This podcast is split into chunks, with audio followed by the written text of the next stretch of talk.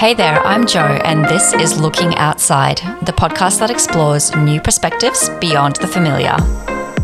I am a CPG innovator, and with this show, I'm seeking a fresh take on business topics with some of the most influential and original thinkers. If you find yourself curiously peeking over the fence at what is happening outside your market, industry, or field of knowledge, then this show will help you to explore more of that.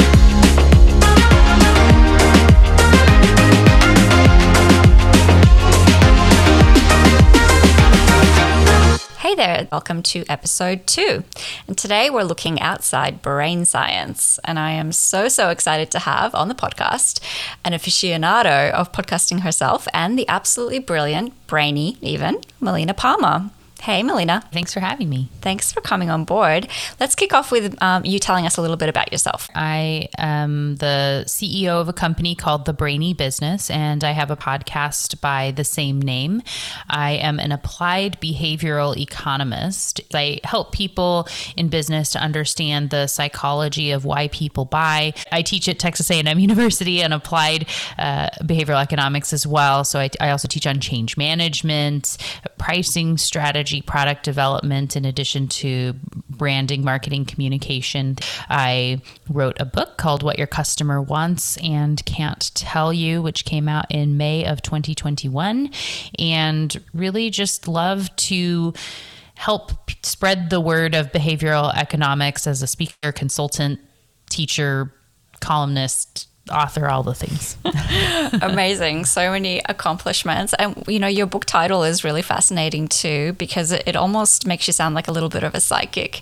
Do people sometimes refer to you as having this special power to uncover these hidden truths inside of the human brain? Funny enough, the original title was Unlocked. The first episode of my podcast is called Unlocking the Secrets of the Brain, and really understanding more than what we think people should do, which is often how when we're planning projects or new product launches or marketing campaigns or even internal communication, you know, it's a lot of thinking about what people should do. Well, I bet that they will this, or they should know that.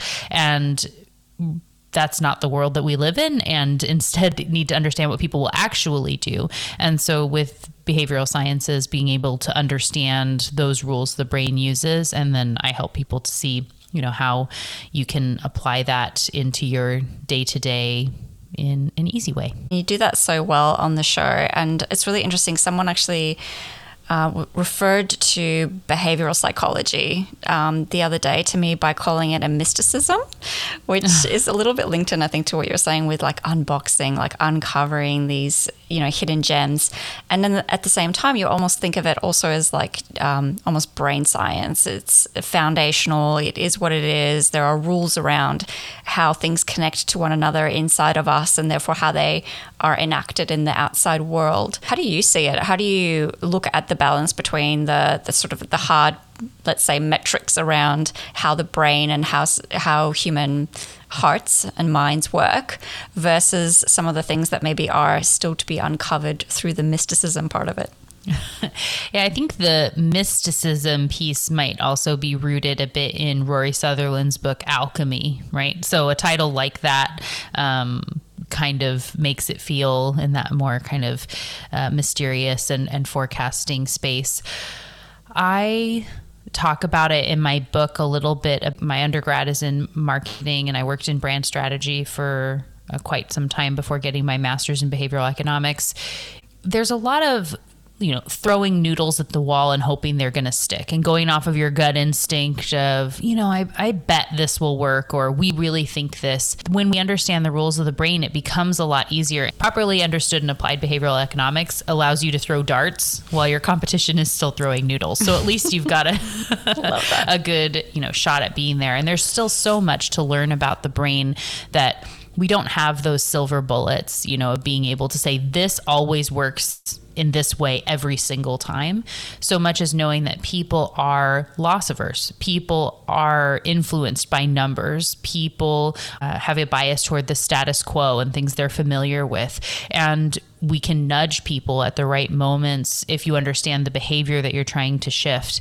And so there is a lot of art in the science, in that applied space specifically. And I love that. And I love how you said that people are philosophers. We're always sort of trying to uncover, you know, the truth behind culture, the reason for why we're here. We still feel like we don't know ourselves all that well, or we don't really even understand the world that has been created around us. So if we don't know ourselves, then maybe that's part of the reason why we lack the confidence and maybe really truly understanding each other. Not to get too philosophical about it, but I love how you talked about the balance of the creativity and the science. And, you know, science is like the foundation, or like the test tube, and the art is the magic concoction that goes inside of the test tube. Should we be flipping this the other way around? Should the science be the magic ingredient that we add in to better understand human behavior? I think it can go both ways. And if you look at the field that you are in, I think that can help you to determine the right path. So if you are someone who already works in R&D and you're really, really focused on a scientific approach already, perhaps you need some additional creativity in what you're doing and being able to, you know, have that, whether it's philosophy, psychology, other areas of questioning, to be able to think a little bit bigger, you know, confirmation bias and these other issues that exist. There's a lot of value in that. If you're on that marketing, communication, brand strategy side where you have not had the science in the past, and you know that your competition doesn't, being able to include that very much can be a secret sauce that helps you to stand out and get ahead of the competition. Yes, it is likely that integrating the science is a missing link that your industry has likely not had so far in the type of work that you do. And so it will give you that, you know, leg up of throwing darts instead of noodles. Yeah, definitely. And it feels like a gold mine, particularly for marketers or for business leaders, that's potentially underleveraged. I mean, when we talk about behavioral science or behavioral economics, it's the psychology of human beings and why they do what they do. And it's such a familiar concept in business, in marketing, consumer goods. We talk about that quite a lot, is sort of leveraging the science of behavior to break our consumers down and create products for them or market products to them. I think we normally boil it down to understanding humans or understanding their motivations, or more closely seeing the connection between what they desire and how they behave, or how their needs are manifesting in their behavior. I don't think we often talk about the dimensions within that, like the complexity behind the science and all of the multidisciplinary skills that you build to be a behavioral economist, for example. So even looking at things like psychology and economics and sociology, anthropology, there are so many different fields of science of understanding human beings. Do you feel that that's underleveraged in the marketing and business space? You know, it really is my hope that over time, I think behavioral economics, behavioral science, whichever kind of terminology you prefer, will be required in all business schools. It really is so critical to the way that we interact with other people, the way we think about addressing customers, that it needs to be a core part of any business curriculum. It's definitely not there yet.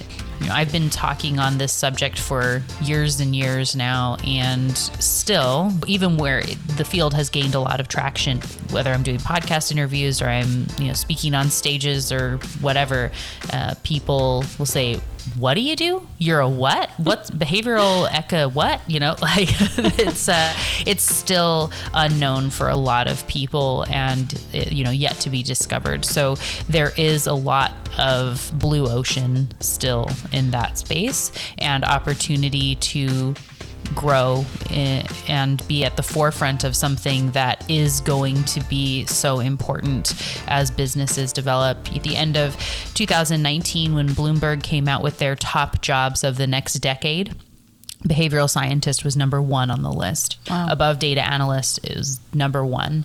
And yes, you know, 2020 shifted things a little bit differently than what anyone was expected at the end of 2019. But in that way, you know, understanding human behavior, why people, you know, felt the need to hoard toilet paper, understanding humans and what they will do and why, and being able to predict that better. That's what behavioral science is all about. It definitely felt like the demand for understanding human beings just grew tremendously in 2020. I mean, in the food space and Mars Wrigley, we spoke about that quite a lot. That's like the insights team became more in demand than ever before because we were helping people understand the context of the situation that was happening and, you know, hopefully helping them to sort of guide around what potentially might happen. So how much of what you do is sort of understanding why people do things today versus projecting out to how they might react to something in the future? I would say every project includes some of both of those things. So, you know, in a world where, you know, a client may have a problem of saying, you know, hey, people aren't going to be going into the grocery store. And so we have to deal with apps that aren't necessarily there. We don't have end caps anymore. We don't have that option at the checkout line where people are going to be, you know, picking up a candy bar on their way out. And so what do we do to get people to notice us and not have a huge drop off when you don't even see us in the aisle anymore? I always then start to make sure that we're working on the right problem, because more often than not, what feels like the correct problem is not, and people don't spend enough time understanding what the problem truly is. So helping the client get to the root of what the real problem is and what do we need to shift and why aren't people doing the things we want them to do, and then understanding through a literature review to see what already exists, what tests have been done, what people know already, so we can then develop updated signage, or we can have ads within an app, or whatever it is that we may need to be that behavioral intervention to shift the behavior as you go. The context is changing, and that is really important as you develop those interventions. And that's a lot of that art. You need the foundational knowledge of all the science and how things work together to be able to have that artistic approach of how you apply it. So I can imagine that if you're doing that, if you're trying to balance like all of the science that you know, and you obviously know so much, and it's so sort of ingrained in formal studies and everything that you've been practicing over the years, and then you're trying to find like the artistic angle into it that sort of pulls in what's new, what's current, what's contextual. How do you personally sort of pull yourself sometimes out of the science and look at something that's completely sort of different or left of field, or that element of surprise or disruption, to challenge your own thinking? I didn't have I'm going to get the PhD and be a professor and work in the lab, and then, I guess I'll help clients. The problem that you often get when companies are trying to work with academics is that a corporation has goals and very quick turnaround times, and they know exactly what they think they need, and they need it very quickly. When they're ready to pull the trigger, it might take a long time before the project actually starts from when you have the idea, right? On the academic side, very focused on getting papers published and on the new revolutionary thing that doesn't necessarily align with the goals of the company. And the two don't speak all that well to one another very often.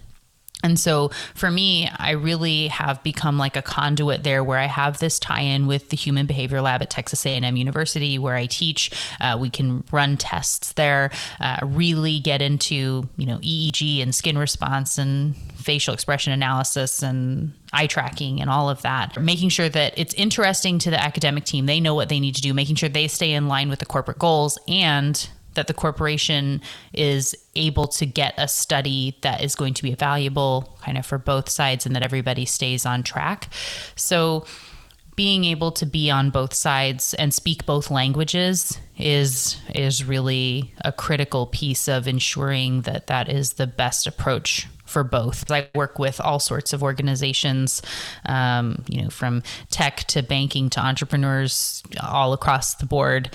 And so having that differing perspective of not saying I only work with X type of company means, I might be able to pull something from a veterinarian I've worked with and say, wow, this applies to your, products with candy bars. It may not seem like it would, but it can.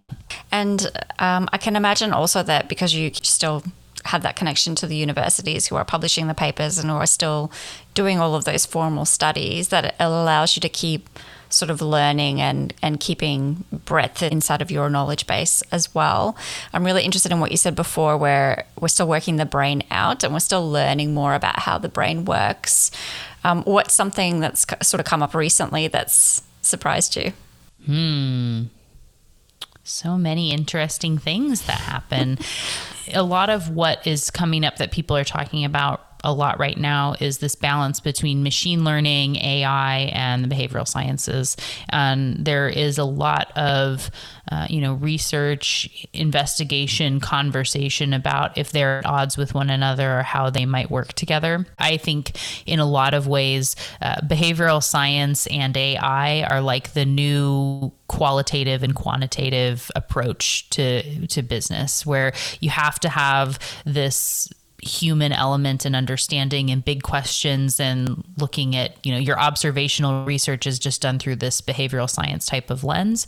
Whereas the, machine AI stuff is able to get lots and lots of data, and you still need to do both to be able to properly have impact within a business.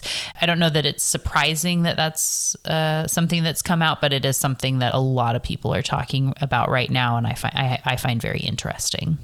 And even in the insights industry, is how much of the AI will replace the analysis that's being done. And I think it goes back to what you were saying before. It reminded me, I did a neuroscience test on an ad, a TV ad a few years ago, and I was so intrigued by it. I sort of went into the lab myself and said, can you just put the cap on me? I'll watch the ad. I want to see what happens in my brain. And I'm watching the TV screen afterwards and all of the things that were graphed. And of course, that could make absolutely no sense of it other than just going like, is my brain okay? Is it healthy? It looks like it's going off the charts. So all of that is still, very complex. But to your point, all of that data doesn't tell you the so what. It doesn't tell you what your business should do. And that's, I guess, maybe going back to the balance of science and art. The art comes from the human interpretation. One of my students who had worked for a very large beverage company at one time was talking about going through that, they had done some eye tracking and, sent someone into the grocery store aisle just to kind of see what they were looking at, what happened, but it wasn't that useful of data. It's like, well, that's not surprising. Just sending someone into a grocery store and there are, a gajillion and a half things that you could be looking at any given time. And it's so much data input without a question you're trying to answer. And like you said, with the TV ad, just to say, oh, we were just watching and, lots of things happened. Okay. Like, so what, right? That's why you want to spend more time thinking about the problem, what it is that you're trying to do. I talk a lot about thinking in small steps, and that's in business. We are working on so many things at once, and say you're doing a large project and, a direct mail piece is one of a million things that you're doing. And so the way you might be evaluating that is, we're going to see if people bought or not. Then we have this thing for tracking it. Well, they either bought or they didn't. But the average person, we make 35,000 decisions every single day. And a lot of them are these little micro moment, these little tiny decisions. And so you have to be thinking about those small decisions and where you can find your nudgeable moments in there. They need to receive it. They need to notice the headline, find it interesting enough to then look at the additional copy, notice the imagery, get more information, go to your website, type it in on their phone without getting distracted by Instagram or a text message they received, and then go to the pricing page and product information and click buy and put it in their cart and get their credit card, right? There are a lot of points where they can get lost in that process. And if you're not thinking about all those little micro moments, you're going to be just bleeding potential customers the whole way. And so when you can think about those small points and the behaviors within them, I like to think of it like bumpers when you're going bowling. How can you just keep them going down the line as easily as possible, reduce the sludge, as we talk about in behavioral science, and make it as easy as possible? I love that. And I love how you distill all of these complex terms and science, knowledge into something that's really simple and really relatable. We often, I think, as people get stuck in patterns of behavior in terms of what we know, what we're familiar with, what we like. And I think that transfers from how we operate inside of our lives with our hobbies and how we spend our time, but also with how we work and the types of career paths that we go down, the types of things that we think will garner us success. We sort of, I think, fall into these predictable patterns. I know that you've spoken a little bit about things like familiarity bias, herding, social proof, and I'm sort of connecting that in my mind to like life's guidebooks of like the guidebook of success based on what others have done, based on a path that's already been paved for you, that all you have to do is walk down it and you will garner success. So how much of familiarity bias or herding is a positive thing versus how much of that do we need to be really aware of and actually counter? Even the example of, the most successful people wake up at 5 a.m. every day and they do X, Y, and Z, and they sit and they journal for however long. And there's a lot of survivorship bias that is actually tied in there, where we're asking people who have been successful how they were successful. They're saying what they think they were doing. You forget about all the people who get up at 5 a.m. who are not successful, and all the people who, are successful that don't get up at 5 a.m. And you just get too focused on that sort of silver bullet approach. So for one, I would say if you're not a morning person, forcing yourself to get up and at that time isn't going to turn you into, whatever guru, Oprah or whomever is getting up at that time automatically. It's not just a one item thing. We're very complex. And so there's a lot that comes into that. When you talk about familiarity bias and herding, the subconscious brain is making the vast majority of our decisions for us using simple rules of thumb that help to get through those 35,000 decisions every single day. And so it is built on being able to try to do as much as it possibly can itself and not hand things over to the conscious brain, which is much slower and takes more time. And so with that, the subconscious likes a predictability. It likes to know what's coming and have a rule. We also have status quo bias. We want to say, if this, then that, I got a rule for that, and I don't need to bother. We just go, go, go. And so we have a bias for things that have worked for ourselves or for others because it feels safe. We're a herding species. And so we see, well, other people have been successful by doing this. So if I do that, I will be too. They've already tested it. When we are uncertain about something, when it's new territory, we're also much more likely to herd than when we're confident and we've been somewhere for a long time. And so when you look at a path to success and you're starting in a new industry or you're launching a podcast or you're going into a new role or whatever it happens to be, you are going to want to look to others to how you can have a safe and as fast as possible approach. This is like super throwback, right? Example here. But Justin Bieber being discovered by Usher on YouTube, he was doing something very different than what anyone else was doing at the time to be discovered. And then, the flood of the world, it's like, oh, if I do this, I'll be discovered too, just like he was. But then you need to be the first person that's doing the new thing on TikTok, or the first person that creates this video about something no one else is talking about, or creating a podcast where no one else is. You have to get out of the herd in order to be seen, so that you can then create your own herd of people that are going to follow you. In order to have people that can find you, you have to stand out, which means you have to get a little bit uncomfortable and do something no one else has been doing. So there's a balance to that, and, finding something that you want to do and just going all in on it and trying it out, and know that even if it feels scary or uncomfortable, it doesn't mean it's wrong, because your brain is wired to like to feel safe with that status quo. And the brain likes to fall into predictable patterns, like you were saying before, if this, then that. Mm-hmm. So then how much of stretching our brains, like looking at things that you aren't looking at, or, you know, breaking out of the computational propaganda bubble of the news that you're served, for example, or even, you know, talking to different people with a diverse background. How does that benefit our brain?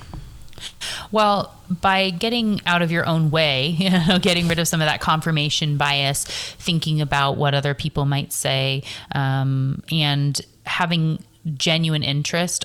I talk a lot about being a curious questioner. When we ask someone a question, you know, getting back to a, you know, Stephen Covey approach here of, you know, not many people ask to listen, they ask and then they're thinking about their response. And so you think, I'm going into this debate, this person is difficult, I need to get them onto my side. And if you are going into a discussion with someone, say on another team, and you're fighting for resources or something, you want to get them onto your side, and you are listening to everything they say with the intent to convince them why they are wrong and why they need to agree with you, it's going to be really hard to get them to change because they are going to be fighting you every step of the way. And you would be too, right? Your guard is up. There's a problem there. If you instead go in with this approach of, we can all be right, even if we're saying completely different things, we could be having the same perspective, and truly listen with an intent to understand where they're coming from, so you can have a bigger discussion about what you're working on. But also, I think when you're coming into a meeting and you think you've been invited at the table to have a seat because you are bringing that unique skill that you've been building over years, or whatever function it is that you're representing, and so you almost wear that as a bit of a badge without, you know, I love what you were saying, sort of being a curious questioner, and really having more of a conversation where you're listening versus where you're ready to speak. I think that just all helps us to think in a much more open way, and then everything else you were saying just sort of made me think about cognitive ambidexterity of trying to think about how we flex inside of how we think. And I think that starts with how we're exposed to different things and how we're open to looking at different situations, different perspectives, different sort of diverse fields like, you know, behavioral economics and everything else that's wonderful that we talked about on the show. So I have one last question for you in that vein is, how do you look outside of what you normally do? How do you pull yourself out of behavioral economics and science and everything else and the corporate world? What's something that's completely outside of that sort of stretches you into new ways to look at things? My husband is a great sounding board for me, and we have differing approaches and thoughts, and he knows enough about what I do, and I know enough about how his brain works, you know, that we're able to balance each other out. So when I'm thinking of something new, you know, he can bring in a different perspective or ask a question or help me to see where some of my own biases might be getting in my own way. That's one of the things.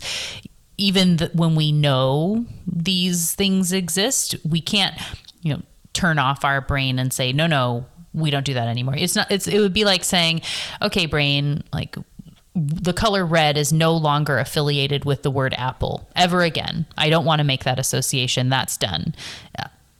You can't. And so the biases and things that we have exist for a reason. We can't fully shut them off, and within ourselves, they can be difficult to see. So having someone who can help be part of that conversation, you know, for me, is my husband, either to say like, I think you're bike shedding right now. Maybe you should work on this other thing or get a different perspective. He's a good balancing point for me, and watching really interesting TV shows where I get to look for different like psychology of the, you know, why people are doing things and what's so interesting. I like to do that too. Balance with Netflix. Right? I love that. Awesome. Well, thank you so much for being on the show. I really appreciate your time and sharing all of your brilliant wisdom with us. We really appreciate it. Absolutely. Thanks for having me. Thanks for listening. If you like the show, please subscribe, give it a rating, and share it. Until next time, this is Jo. Keep looking outside.